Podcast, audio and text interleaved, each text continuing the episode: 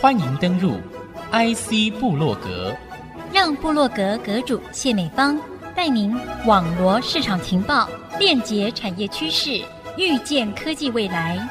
请登入 IC 部落格。欢迎听众朋友再度收听 IC 部落格，我是阁主谢美芳。新竹的天空哈，经常在节目当中可以透过我们邀请的来宾，在这个期间呢，会有产官学研交汇的一些光芒，在频道上做出回应。因此，我一直非常珍惜 IC 部落格这样的一个平台窗口。那么，我今天在节目当中呢，邀请的老朋友啊，正是我们工研院少见的几个强而有力、切实协助弱势团体来发声这样的一个公益团队。先介绍的是我们工研院生命科学社的社长竹丽婷，嗨，大家好。那么接下来还要欢迎我们丽婷的好朋友，对不对？也是我们声辉协会，声是声音的声，辉是照得三春辉的辉。我们的理事长杨小莹，小莹，欢迎您来。美方好，还有各位听众朋友，大家好，我是新竹市声辉协会理事长杨小莹。所以你们之前就已经认识了，是不是？对啊，你们九十年的时候认识，脚离开工研院一个才一脚踩进去，怎么会认识呢？哦，是因为社团呢、啊？不是，不是，不是，是因为工研院的关系。小莹他们几位资通所的同号出去开了一家咨询服务公司。我到了工研院之后，大概第三年，我到资讯中心服务，当时叫资讯中心。那我们会需要找厂商来开发一些城市系统之类的。后来也是辗转，有朋友介绍了他们公司。从那个时候开始，那小英就是当时的专案经理。哦，所以那时候你们是工作上面，厂商跟客户的关系嘛？工作上面认识。对啊，怎么巧妙的变成朋友关系了？就是因为人很好啊，小英很好，丽婷人也很好。对，就是他们是特色，就是很我们在工作系统上有什么需求？因为小英是专案经理嘛，所以我一定会跟他讨论呐。他几乎有求必应。离开工研院的时候也是资通所，对不对？他是资通所，你是资通所。也是 RD 就是了，我们沟通上面几乎没有什么太大的障碍。对呀、啊，也不是不打不相识，你根本就是相识到，相识到不行。对啊，中间可能有打过了，他都会觉得说，哦，你这样子每次都凹凹我们，然后这个这么难，你这么短的时间要我开发，可是要使命必达，对不对？每次的 KPI 都达标，一定要，不然我工作也不保。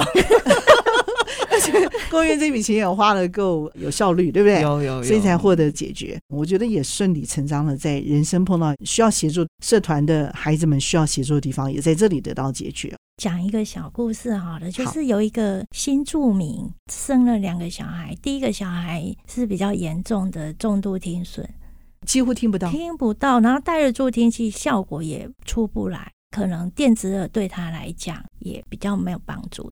所以他努力教他说口语，一段时间之后，他还是没有办法。所以最后我们就是建议他同时学手口语，手语加口语，让他既然讲不出来，他可以用手语来沟通。因为沟通管道有很多，可以口谈、笔谈，或是手语、手势。他有需求，他可以去表达出来，可以跟别人互动。因为这个是非常重要的。沟通这件事非常重要，如果没有办法沟通，很可能造成这个小孩的心理阴影，长久累积下来，其实是一个很不正常的心理状况，有可能长大以后是被压抑之后会爆发那种，这是我们会比较担心会发生的，因为那是潜移默化一直在累积的。那这个小朋友他受过手口语之后，他可以跟家人跟我们沟通了。他也比较快乐。那后来，我们也建议他到台北启聪学校就读。他妈妈就每天从新竹带他去台北上课。嗯，对。然后现在是国小阶段这样子。那他还有一个妹妹，她也是听损，可能伴随早期有一些水脑，所以早期学习也不是很好。妈妈真的很认真、很用心呐、啊。就是也是带来学会，我们因为我们协会有提供早疗服务，教小朋友学习口语的沟通方法跟技巧。让他先认识声音，学习声音，仿说，然后应用在生活里面，认知部分，让他这个语言学习可以跟社会生活衔接上。嗯哼哼，那他妈妈真的很用心，所以最后那个小朋友他的口语能力出来了。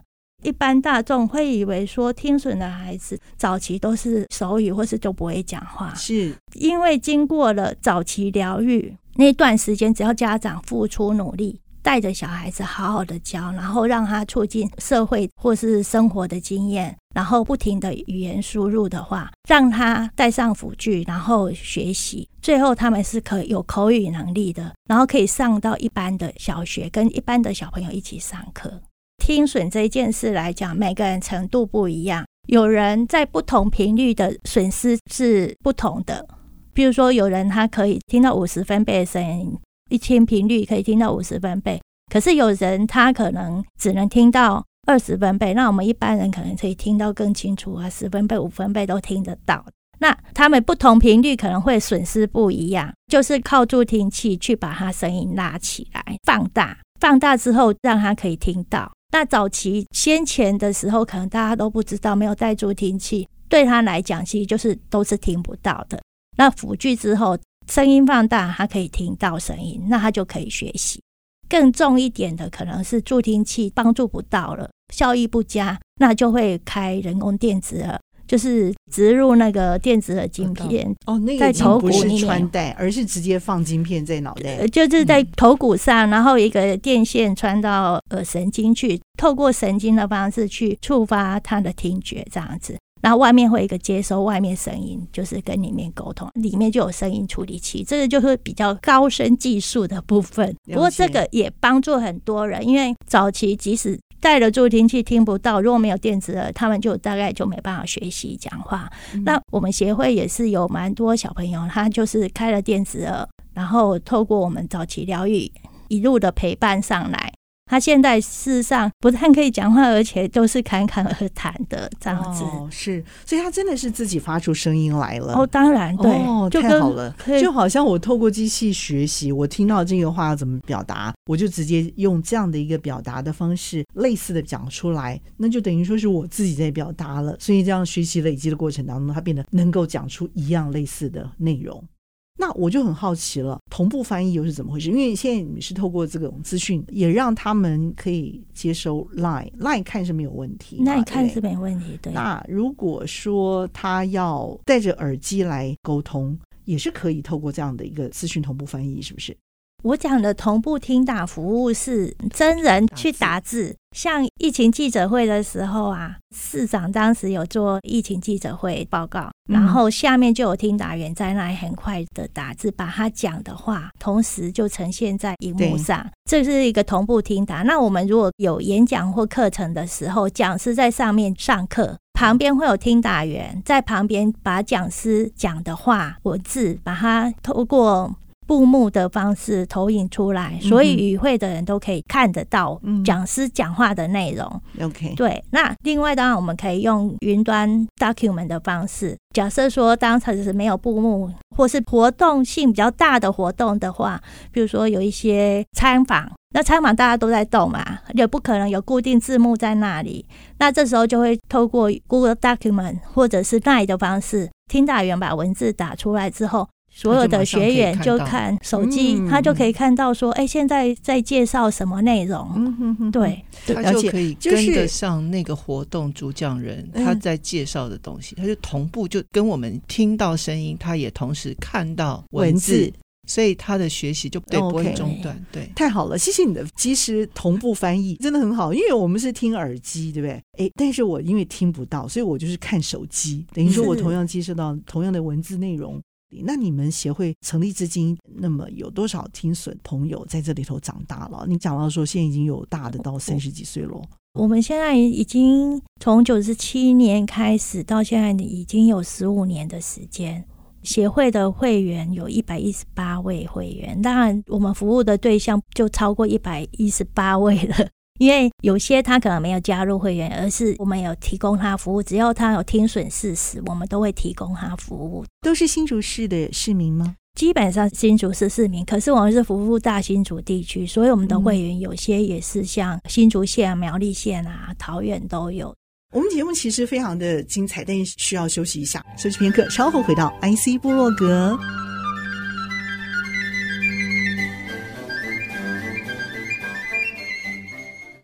迎您再度回到 IC 部落格。那么今天节目和您分享内容的，正是我们工研院公益团队。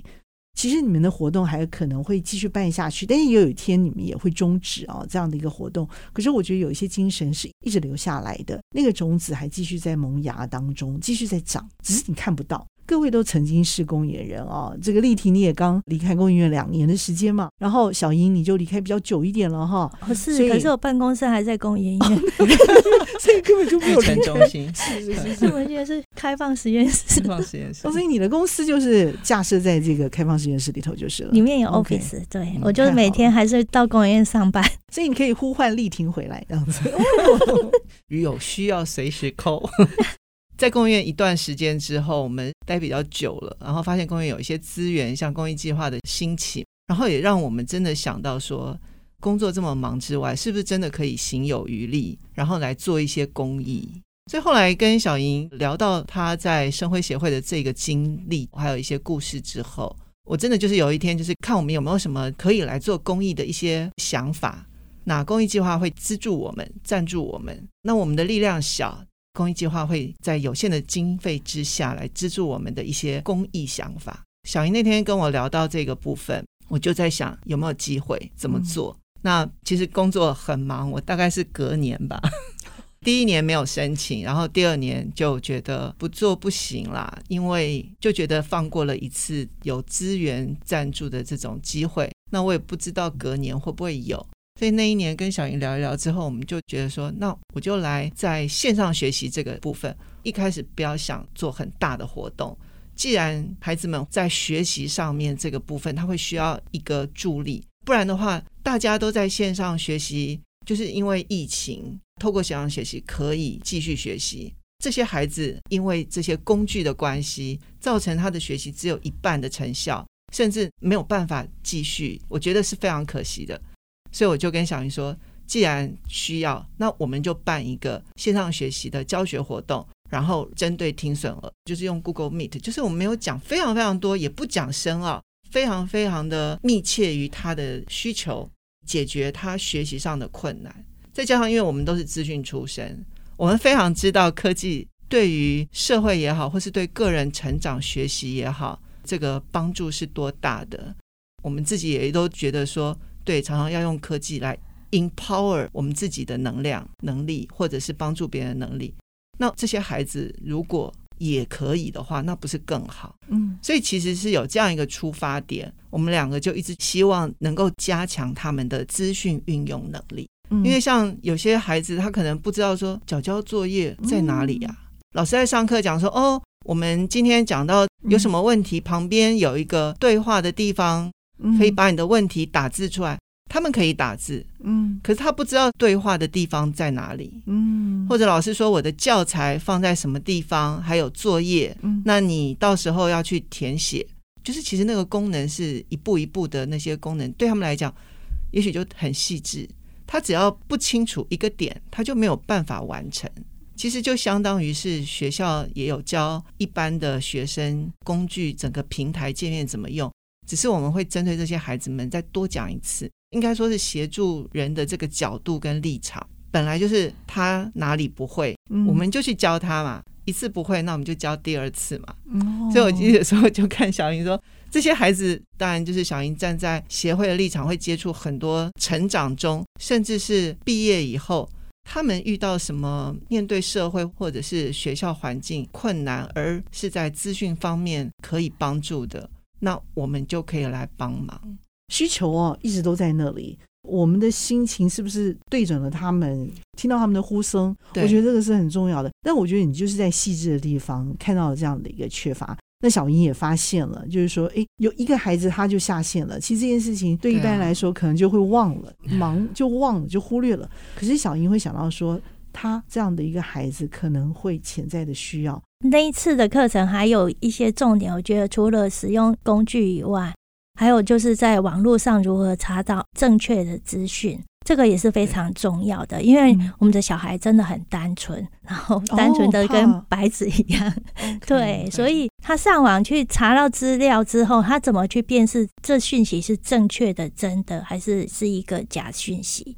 那当场讲师是有这样子的介绍，然后指导大家说：“哎，怎么去做辨识？”辨识是在资讯教育里面很重要一环，也是我们那次在企划这个课程内容的时候，小英有提到这一点，那我们就有跟老师讨论，嗯，所以老师有针对资讯辨识。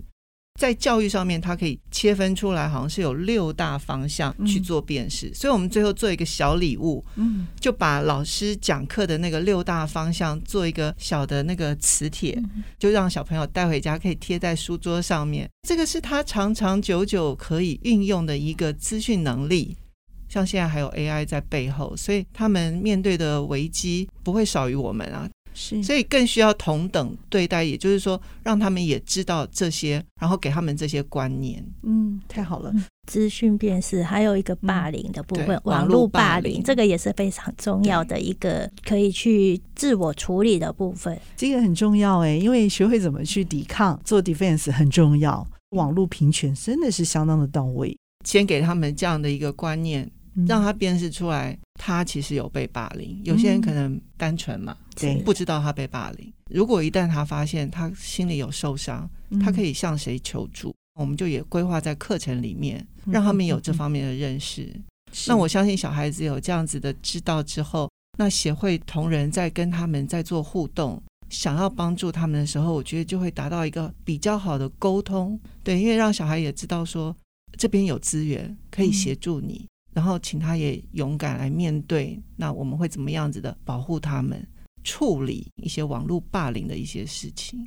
我们正常人的接收管道很多，那他们可能看不到，嗯、老师可能有在做宣导，但是因为听不清楚，所以他会忽略掉那方面的资讯。那不知道，其实有很多他可以用的资源。嗯，那我觉得在软性上面，我们就是来协助他们把这部分再持续的供应出来。其实我觉得这些资讯呢，也是我们一般人非常非常需要的。而且我觉得你们在更迫切需求的这群孩子们身上哦，去实践身段直接放下来，陪伴着他们生命关卡的这个共度哦，我觉得这件事情让我觉得是非常非常的有力道的一个事情。知识平权这件事情，让我们的听损朋友们也能够得到同样的权利，我觉得是再棒也不过的一件事情。我真的觉得你们为弱势者发声，资讯正义 设计者的这个化身，让我觉得非常的佩服啊！我们都觉得说，好像做的事情没有什么特别啊。但有一次是，其实是一个朋友，我们在一次演讲的时候，我就觉得说，他就是在讲性平方面的宣导，他是有受性平讲师的这个训练。然后我就觉得是说，哎，你这样讲有什么特别吗？好像这些孩子要听不听的。然后他就说，你知道吗？我本来也觉得说，我这样讲到底有没有什么帮助啊？虽然我们的出发点都是很好的，但是有一次有一个老师后来跟他联络说，啊，很感谢你上次来我们这边为小朋友讲这个东西。因为他们就后来就接收到一个小朋友的投诉，对对对，就是小朋友跑来跟老师说：“老师，上次那个阿姨来讲那个哈，好像我们家的谁谁谁也会这样哎。”然后他们在介入关心，才发现这个小孩是有受到一些侵犯的，就让人有点不舍啦。我们都有小孩了，所以 会发现说，尤其像这种霸凌的事情，我们真的不知道什么时候会发生。嗯然后小孩子都很乖，所以他们可能都没有讲，都默默的，那也不知道怎么去辨识。因此，我就觉得是说，对，有时候我们可能不觉得这件事情别人也在讲啊，电视上也在讲啊，很多地方好像都有这方面的资讯，就会觉得说好像这样做也没有什么。但是这个故事就提醒了我，让我觉得说，如果看到有需要，或者是我们自己有能力运用到一些资源去多做几次的宣导，这个都是有帮助的。不要以为我们自己做的事情很小，对人家可能没有什么。如果有机会，那就去做。这就是我认识的丽婷，太好了。OK，小英，其实当知道小朋友有听损的时候，那是说老实话是晴天霹雳啦。当时在二十几年前，所有的资讯都不是很发达的情况，我们就是在网络上去找资讯。其实当时我们的资源并不是很多，所以在新竹地区没有一个服务听损小孩跟家长的团体。那我们小孩需要教育，然后需要有正常人格发展，所以才会成立新竹市生辉协会。那我早期都是跑台北上课，就是每个礼拜上台北。我们就觉得说，我们走过的路，不要让新进的家长他也这么辛苦，时间成本跟精力成本太高，小孩也都很累。那就让他在地做口语听语的学习，让他有更多的时间在家里可以输入。教这个小孩这样子，那一路走来看过很多小朋友，他们现在其实真的可以入小学之前就可以准备好他的基本沟通能力。到了学校，他可以在学校可以跟一般的小朋友在教室里面一起上课。我觉得这是一个很棒的事情啦，就也让很多人对于听损的这个小朋友他的原本既定的观念是改观的。那我们有一个小朋友，他得了总统教育奖。哇，对，那这个小朋友其实我觉得他很优秀，他爸爸妈妈也是很辛苦，从早期疗愈，然后也一路栽培他，在游泳方面是很有天分的。他也自己是很辛苦的，每天五点起来晨泳，坚持不断的练习。得到今年的中小学一百公尺的冠军，跟普通人比赛啊？他那个是应该是跟普通人比赛。那他得奖其实不止游泳，他画画他也很厉害，棋艺也很棒。哇！就是他父母给他很多元的学习。其实我们的小孩不是不行，只要我们给他机会，嗯，然后给他栽培跟支持，是他也可以跟正常人一样。那像这个小朋友，我觉得他是一个很优秀的小朋友。嗯。太为他的父母亲喝彩了！我觉得就是因为父母亲这样全力的栽培支持哦，有了不一样的未来。那么这个故事我们真的看到，用我们信心来成就这个孩子的未来的璀璨。非常的谢谢两位精彩的分享，和两位一起在频道上和大家 say goodbye，拜拜。